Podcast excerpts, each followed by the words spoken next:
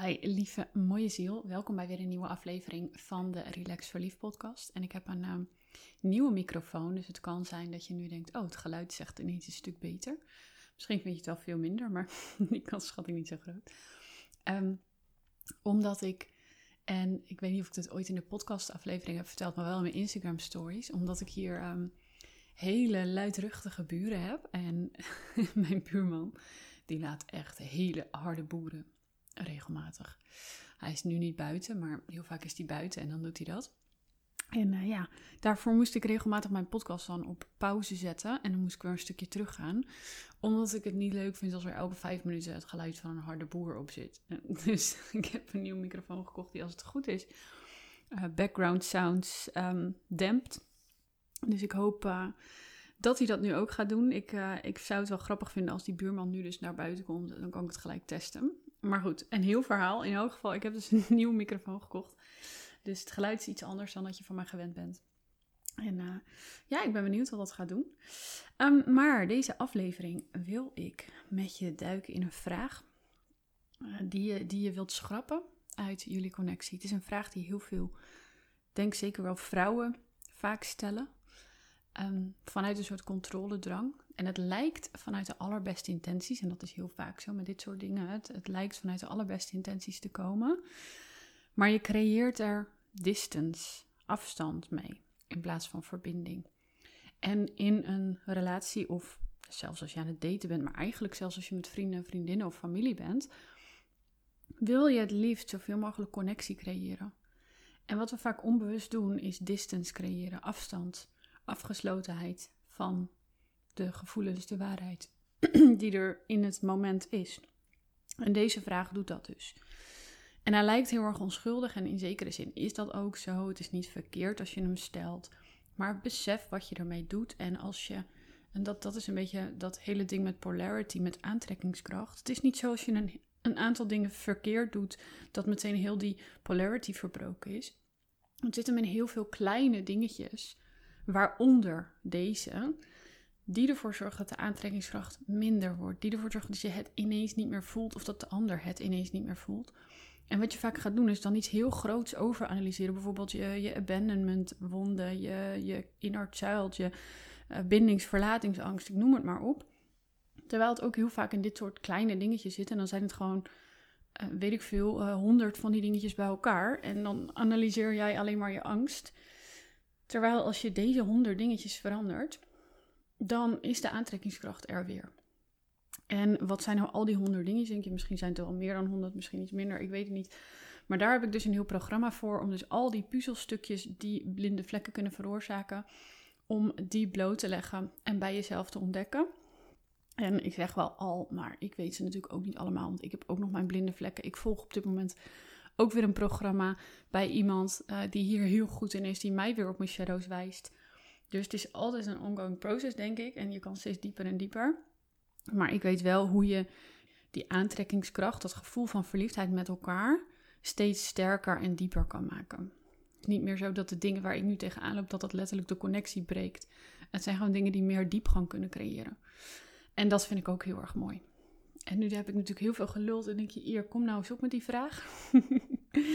die vraag is, wat is er? Of wat is er aan de hand? En je kent vast wel situaties uh, ik noem even een heel mooi voorbeeld. Je geliefde komt thuis van zijn werk. Die gaat op de bank zitten. En die is afgesloten, die is disconnected. En jij voelt, dat jij voelt die disconnectie. Als vrouw voel je dat heel goed. Je gaat zeggen meteen van wat is er? Wat is er aan de hand? En dit heeft de beste bedoelingen. Maar de boodschap die je hiermee afgeeft aan je geliefde is: er is iets mis. Het is niet oké het is niet goed genoeg. En het is heel subtiel, maar wat het losmaakt in jouw geliefde of jouw partner is weerstand. En ook al is het maar hele kleine weerstand, het maakt weerstand los. En die, die ander heeft het gevoel dat hij een defense moet, dat hij iets te verdedigen heeft, want er is iets mis. En het is eigenlijk een conclusie die je al deelt in een vraag. Wat is er? Er is dus iets, er is iets niet goed. En ook al vertelt je geliefde misschien wel wat er aan de hand is. Dat kan hè, als je gewoon een hele goede veilige connectie hebt. dan is 9 van 10 keer de kans dat hij het wel gewoon vertelt. Maar er moet wel een drempeltje over in zijn gevoelens uh, om het te delen. Want de eerste reactie op zoiets is altijd dichtklappen. En sommigen zijn er gewoon heel goed in om daar overheen te stappen. En dat, dat is iets moois als je dat hebt kunnen creëren. Maar als je connectie al niet zo veilig is, dan is de kans heel erg groot dat hij nog meer terugtrekt. Ik pak nu eventjes de zij-hij situatie, omdat dat de meeste van mijn klanten zijn. Dat hij zich nog meer terugtrekt. En dat is eigenlijk juist wat je niet wil bereiken. Zeker niet als je verlangt dat iemand zich openstelt. En wat we ook nog vaak doen, uh, is op het moment dat iemand dan vanuit die defense reageert en zegt nee, er is niks, dat we nog vanuit een soort controledrang gaan doorpushen. Ja, maar ik zie dat er iets is en vertel het nou maar gewoon. En, hè, want dan voel je daarna beter. En hoewel dit ook de beste intentie lijkt, is het echt heel erg de moedershadow. En daar heb ik al een podcastaflevering over opgenomen. De moedershadow, even in het kort, is de uh, controledrang als eerste. En het is een soort, um, ja, ja, hoe kan ik het anders uitleggen? Je ziet hem letterlijk als zoon op dat moment. Niet als krachtige, sterke mannelijke man die het zelf allemaal wel kan, maar je, je maakt hem klein. En nogmaals, ik zeg dit dus vanuit de vrouw naar man positie. Je maakt hem kleiner. je zegt eigenlijk van, ik weet het beter dan jij. Stel je nou nu maar open en je respecteert dus zijn gevoel niet, zijn space niet, zijn uh, vertrouwen, of hoe zeg je dat, zijn um, innerlijk weten dat hij zelf wel het moment kan bepalen waarop hij zich openstelt. Jij wil het moment pushen waarop iemand zich openstelt. En dat is heel erg moedershadow. En um, misschien denk je nu, oh shit, dat doe ik de hele tijd. Ik ben in mijn moedershadow. Um, ik probeer te pushen. Heel goed. Dit is eigenlijk het mooiste wat je kan doen. Op het moment dat je dit dus inderdaad doet, dat je het erkent. Want ik doe ook nog wel eens zoiets als dit. Maar dat is niet erg. Want liefde gaat niet over dat je het allemaal perfect moet doen. Liefde gaat over dat je jezelf kan betrappen en kan denken: oh ja, shit man, dat ben ik inderdaad aan het doen. En dan kom je weer bij de waarheid van wat er in het moment speelt, wat er in het moment gaande is. En dan kan je dat uitspreken. Op het moment dat er de waarheid wordt uitgesproken, is er ook weer connectie. Connectie gaat niet over perfectie, en dit rijmt heel mooi. Connectie gaat over dat je juist in het moment jezelf kan waarnemen en de waarheid kan uitspreken. Op het moment dat je in trigger zit, op het moment dat je in de moedershadow zit, op het moment dat je hem wilde pushen tot openstellen en dat je dacht, oh ja shit, ik ben hier nu aan het pushen, dat je dat kan benoemen. Dan kom je namelijk weer in de connectie met elkaar. En dan word je de waarnemer van wat er speelt in plaats van dat je nog reageert op bepaalde triggers, emoties, controledrang, etc. Dus als je nu het gevoel hebt, holy shit, ja, dit doe ik heel veel. Heel mooi, praise yourself. Geef jezelf even een compliment dat je dit ontdekt. En ga het uitspreken, hoe kwetsbaar dat ook is. Het is heel kwetsbaar om het uitspreken. Maar spreek het uit. Dat je dat dus aan het doen was. En de volgende, uh, het volgende wat je dan wel kan doen. Dus stel dat je deze vraag hebt gesteld. Of stel dat er een moment komt dat je dit voelt. Dat je geliefde bijvoorbeeld thuis komt. Ik pak nog even dit voorbeeld. En je ziet dat er iets is. Of je ziet überhaupt dat er gewoon iets is. Dat, dat je geliefde disconnected raakt. Want dat is het eigenlijk wat je ziet. Je, je gaat er allerlei conclusies over maken in je hoofd, maar je ziet vooral, oké, hij is disconnected. En wat het betekent, laten we daarin nog even los. Maar je neemt het waar. Wat je als allereerste in elk geval altijd wilt doen om de connectie te ehm, koesteren, is je geliefde vertrouwen geven. Vertrouwen geven dat hij of zij vanzelf wel zich openstelt op het moment dat het veilig genoeg is. En dat is het beste wat je kan doen: het vertrouwen geven. En daarbij ook de veiligheid creëren voor je geliefde om zich open te stellen. Het is altijd een wisselwerking. En openstellen werkt niet als je gepusht wordt. Uitzonderingen misschien daar gelaten, maar wat er bij mij gebeurt als ik gepusht word om open te stellen, is dat ik me juist meer ga terugtrekken. En ik denk bij jou ook. Het helpt juist heel erg als iemand laat zien: ik ben er wel voor je als er iets is. Ik ben er voor je. Je mag alles met me delen. En dat ook echt zo voelt, hè, want dat is belangrijk. Want je kan wel zeggen, ik ben er voor je. En vervolgens als iemand zich openstelt, ga je alsnog in je triggers reageren. Ja, dat is niet veilig. Dus het moet wel oprecht veilig zijn om, om open te stellen. Want, want ook jouw geliefde is bang om jouw pijn te doen. Die wil jou niet zomaar pijn doen. Dus ja, als er iets moeilijks te zeggen is, dan houdt hij zich misschien ook in. Dus die wil wel weten dat jij die pijn kan handelen als hij het uitspreekt. Ik noem maar even wat nuances weer. Zo zie je dat alles heel genuanceerd is. En ik het niet allemaal altijd in één podcast kwijt kan. Ehm, maar het belangrijkste is dus dat je vertrouwen geeft. Mijn geliefde gaat, gaat zich wel openstellen. En dat je de veiligheid biedt van ik ben er voor je als je je daadwerkelijk wilt openstellen. En jij mag dat moment uitkiezen. Wat je in de tussentijd wel kan doen, is het goede voorbeeld geven. Dit is namelijk heel erg helpend. En het creëert een bedding. Want als jij heel kwetsbaar kan zijn en durft te zijn in dat moment, dan is de kans groter dat de ander dat ook gaat zijn. En als jij bij de waarheid blijft van wat jij voelt op dat moment en niet meegaat in verhalen, dan voelt de ander ook de space om dat ook te doen. Om ook bij de waarheid te komen en ook niet mee te gaan in de verhalen. En wat ik daar concreet mee bedoel is, ik kan het met een voorbeeld even vertellen. Jouw geliefde komt dus thuis, pakken we hetzelfde voorbeeld. Je ziet dat er iets is. Wat je kunt doen, is vanuit waarneming spreken wat er in jou gebeurt. En je kan wel waarnemen, hey, ik heb het gevoel dat je op dit moment disconnected bent. En ik voel me daardoor ook disconnected. Klopt dat voor jou? En dit is misschien een taal die jij niet wil gebruiken. Ik kan me ook voorstellen dat je gewoon even zegt: ik voel wat weerstand of ik voel wat afstand. En dat maakt me een beetje onzeker, merk ik. En daarna kan je of even checken of dat klopt. Voel jij dat ook? Of voel je dat ook zo? En dan is elk antwoord oké. want het kan ook zijn dat iemand nog heel spannend vindt om open te stellen en zegt: nee hoor, nee, nee, nee, echt niet. Uh, hè, dat heb je verkeerd. En dat is een lichte vorm van gaslighting, maar maak het niet te zwaar. Blijf vooral bij je eigen waarheid.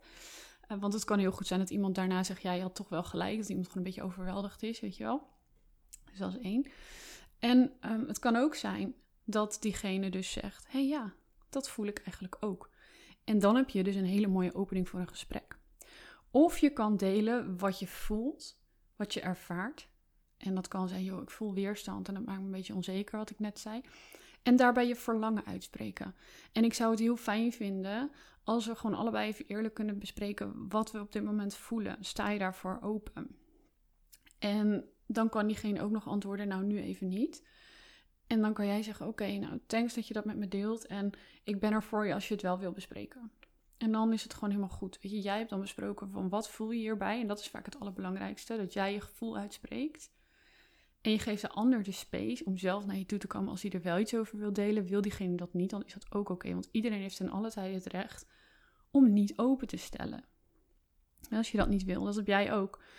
En ik weet van mezelf, omdat dit zo kwetsbaar is, deze microscopische waarheid noem ik dat dan, die is zo kwetsbaar vaak dat er ook heel veel momenten zijn dat ik gewoon de woorden niet heb om iets te delen. En dan helpt het mij heel erg als de ander zich openstelt. Dus ik weet dat. Dus als mijn geliefde zich niet openstelt, dan weet ik ook dat het hem helpt als ik dat wel doe.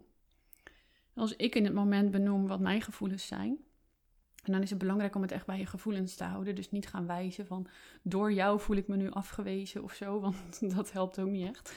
Ehm, dus echt gewoon vanuit jezelf uitspreken. En dat is even oefenen. Vanuit jezelf uitspreken. Ik voel nu weerstand en dat maakt me bang. Of dat, uh, je kan ook zeggen. Ik zie dat er dit gebeurt. Bijvoorbeeld, normaal gesproken. Als je uit je werk komt, dan geef je me altijd een knuffel. Nu ging je direct zitten en ik voel geslotenheid in je houding. En dat raakt me in mijn verhalen van afwijzing bijvoorbeeld. Of dat raakt me omdat ik bang ben dat je mij dan afwijst. En ik wilde dat even met je inchecken. En dit is ook gewoon nog best wel neutraal, want je houdt het bij jezelf. En je zegt, joh, mijn verhalen zijn. En die is ook vaak goud als je iets wilt delen wat er wel in je hoofd omgaat. Maar je wilt nog niet een conclusie eruit trekken. Dan kan je altijd delen, hey joh, de verhalen in mijn hoofd zeggen nu dit en dit. En dat is ook de microscopische waarheid. Alleen het is de waarheid van je gedachten, niet van je gevoelens. En de waarheid van je gevoelens is altijd veel krachtiger om mee te verbinden. Maar daar moet je maar net bij kunnen. Hè? Daarom gaf ik deze ook als voorbeeld. Want het kan heel goed zijn dat je zo hebt geleerd om je gevoelens weg te drukken, dat je daar niet zo goed bij kan. Dan kan je soms beter bij je gedachten. En dan helpt het om dit met iemand te delen. Uh, ik zie dit en dit gebeuren. Gewoon de feiten die je ziet. En en je, je kan daarmee ook iemands lichaamstaal benoemen. Dus als iemand een gesloten houding heeft, dan kan je dat gewoon benoemen. En ja, bij mij maakt dat dit en dit los. En dat wil ik even met je checken. Klopt dat? Of heb jij iets anders daarover? Of heb je een ander verhaal? Of wat gebeurt er bij jou? Kan je ook vragen. Dan wil je het daar even over hebben. Maar zorg er echt voor dat je energie hierin zo, ehm, hoe zeg ik dat? Zo open, ja, neutraal eigenlijk. Zo neutraal mogelijk is. Dus dat je zoveel mogelijk eerst bij jezelf voelt: hé, hey, welke verhalen zijn er? Oké, dat zijn verhalen.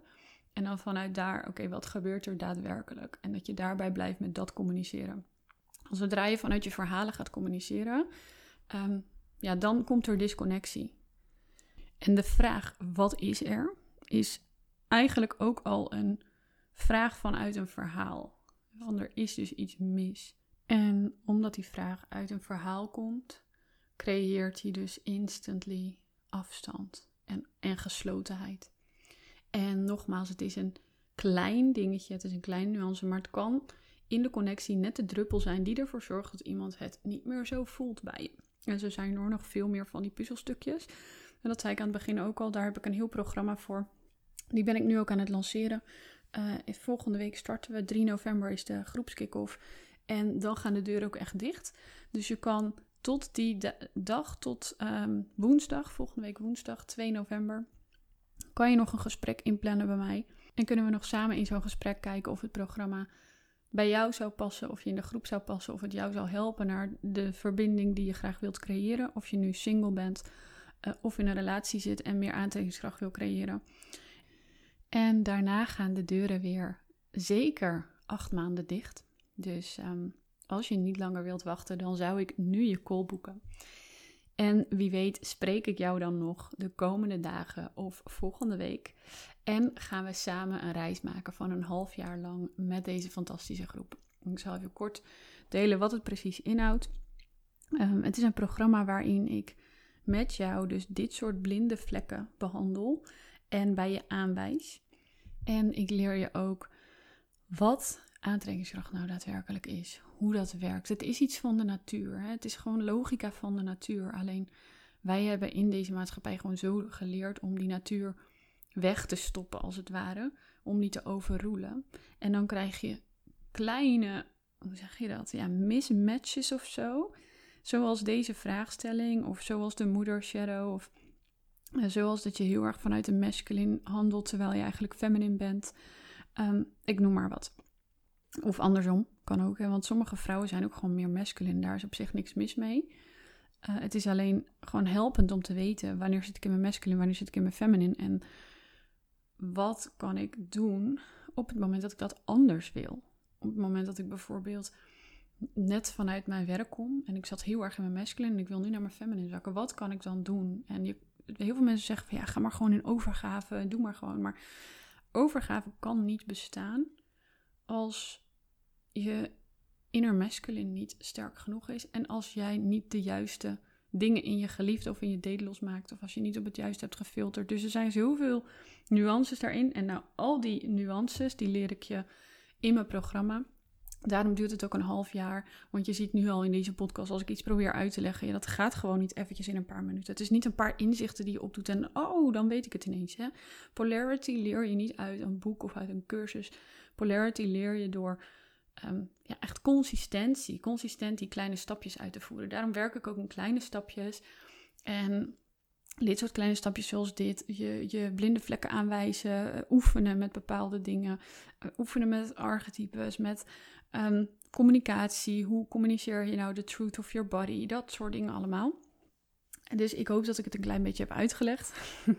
voor degene die het wil weten. En het is dus een reis van een half jaar die we samen maken. En we zien elkaar wekelijks in sessies in de avond. Um, en dat is omdat het in kleine stapjes gaat. Daarom zien we elkaar wekelijks. Het is niet zo dat je één sessie per maand krijgt en dan moet je het allemaal maar zelf doen. Het is echt allemaal begeleiding. Dus het is best wel een intense commitment die je maakt. En tegelijkertijd is dat ook nodig in dit onderwerp. Dat, dat maakt het.